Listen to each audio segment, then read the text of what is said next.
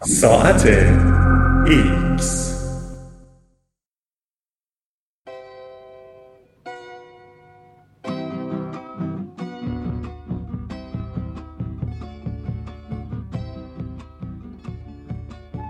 آشنایی با موسیقی شیلی.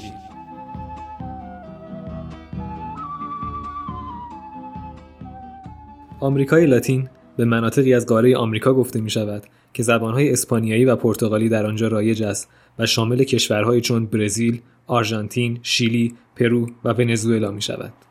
موسیقی آمریکای لاتین شامل مجموعی از ریتمها و ملودیهایی است که در این کشورها وجود دارند و از مشهورترین آنها می توان رومبا، تانگو، سالسا و بوسانووا را نام برد. در بین این سبکها می توان به سالسا اشاره کرد که قدمتی در حدود 300 سال دارد و از کشور کوبا سرچشمه گرفته است. سالسا توسط عده مهاجر از کشور پورتوریکو به نیویورک برده شد و خیلی زود محبوبیت زیادی پیدا کرد.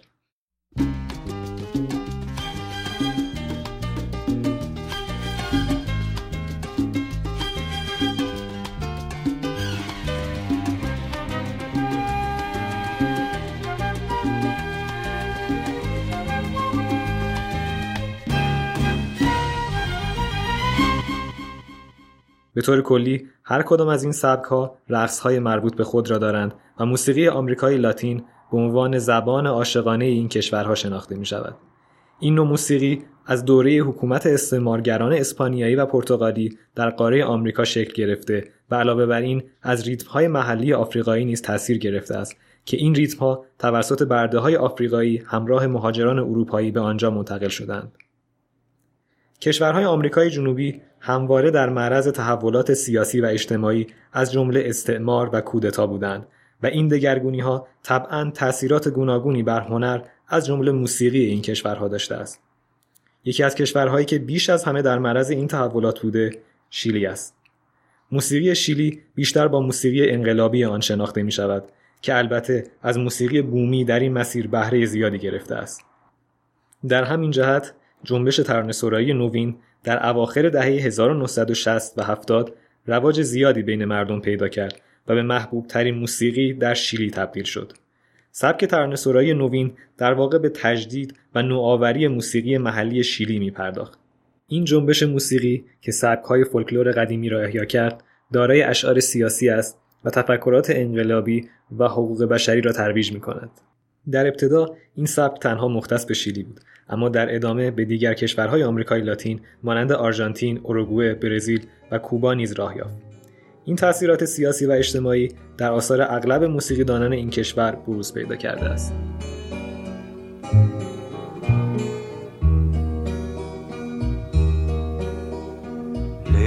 Levántate y mira la montaña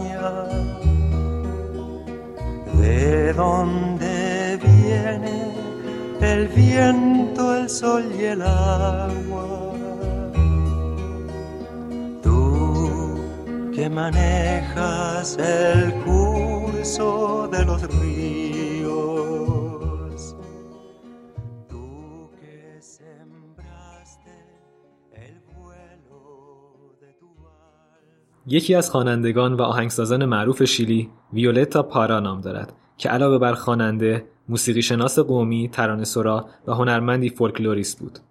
او خوانندگی را به تقلید از مادر خود فرا گرفت که زنی کشاورز بود و هنگام کار روزانه ترانه های سنتی و روستایی را زمزمه می کرد. آنچه به آثار و ترانه های ویولتا تازگی می بخشد، صمیمیت و روان بودن زبان اوست.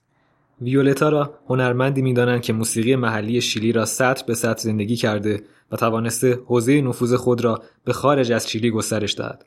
او پیشگام سبک ترانه‌سرایی نوین بود. از آنجا که پیام‌های نهفته در اشعار به کار رفته در ترانه‌سرایی نوین به شدت سیاسی است، در جنبش‌های اجتماعی معاصر هم از آنها استفاده شده است. به عنوان مثال، ترانه سپاس زندگی از ویولتا پارا در انقلاب نارنجی در اوکراین مورد استقبال قرار گرفت. شاید بتوان گفت ویولتا ققنوسی بود که از خاکسترش موسیقیدان بزرگ دیگری به نام ویکتور خارا متولد شد. ویکتور خارا در سال 1932 در روستایی در شیلی به دنیا آمد. او نیز مانند ویولتا در خانواده کشاورز رشد کرد. خانواده او برای کسب درآمد بیشتر یکی از اتاقهای خانه را به یک معلم مدرسه که گیتار نیز مینواخت اجاره داده بودند. آشنایی با او نقطه عطفی برای پا گذاشتن خارا به عرصه هنر شد به طوری که تا حدودی نوازندگی گیتار را از او فرا گرفت. مادر او که اصرار داشت بچه ها درس بخوانند آنها را به شهر سانتیاگو پایتخت شیلی برد. ویکتور و برادرش در آنجا به مدرسه کاتولیک رفتند. ویکتور در پانزده سالگی مادر خود را از دست داد. سالها بعد او در یک آزمون هنرپیشگی در دانشگاه شیلی شرکت کرد و آن امتحان را با موفقیت پشت سر گذاشت. از آن به بعد زندگی حرفه‌ای او آغاز شد.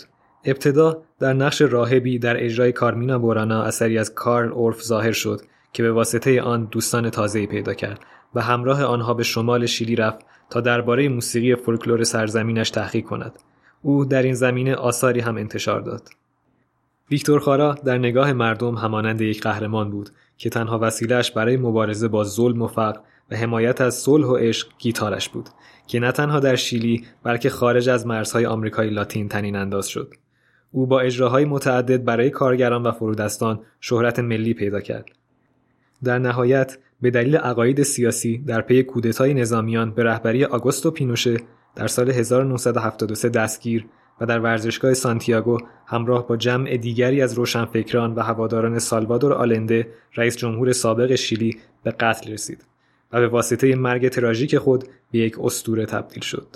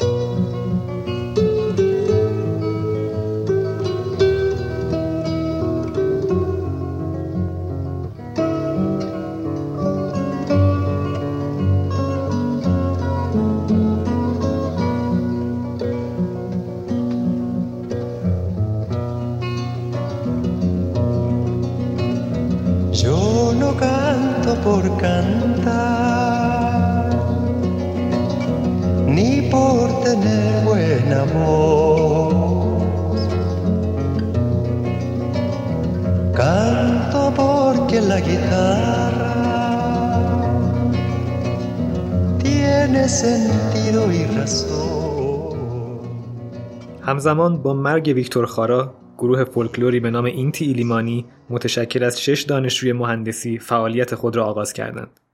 این گروه یکی از تاثیرگذارترین گروه های موسیقی آمریکای لاتین است و طی دهه های 70 و 80 میلادی به نماد موسیقی انقلابی تبدیل شد. اینتی ایلیمانی نمادی از آزادی خواهان شیلی بود. موسیقی این گروه در دورانی که موسیقی فولک اصیل در شیلی ممنوع شده بود و حکومت اجازه انتشار آن را نمی‌داد به شدت مورد توجه جهانیان قرار گرفت.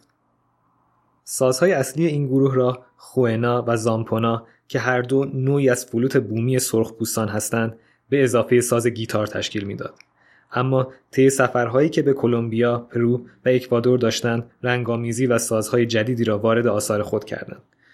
گروه اینتی ایلیمانی علاوه بر شهرت فراوانی که کسب کرد همکاری موفقی با هنرمندان معروف از جمله جان ویلیامز و پاکو پنیا داشت که منجر به انتشار آلبومی به نام تکیه های یک رویا شد.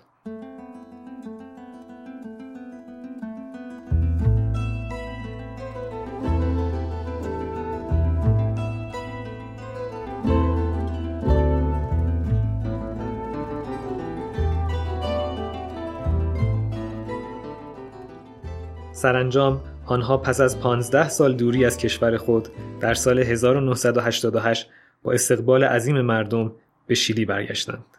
موسیقی فولکلور شیلی همراه با چهره های مانند ویکتور خارا، ویولتا پارا و گروه اینتی ایلیمانی در طی سالها به نمادی از مقاومت در برابر بیعدالتی تبدیل می شود که تاثیرات آن به مرزهای این کشور محدود نمی ماند.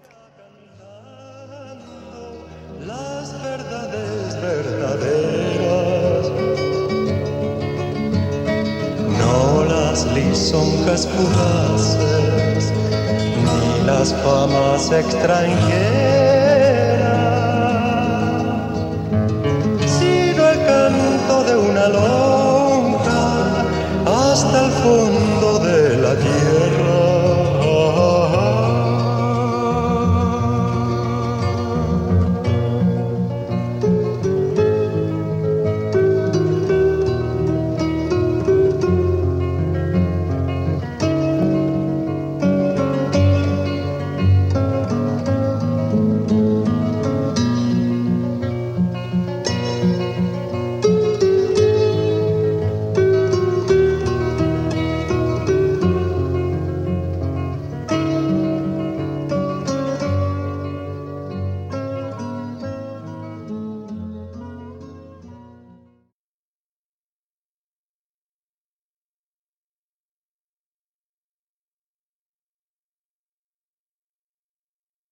هستم چون می‌دانم.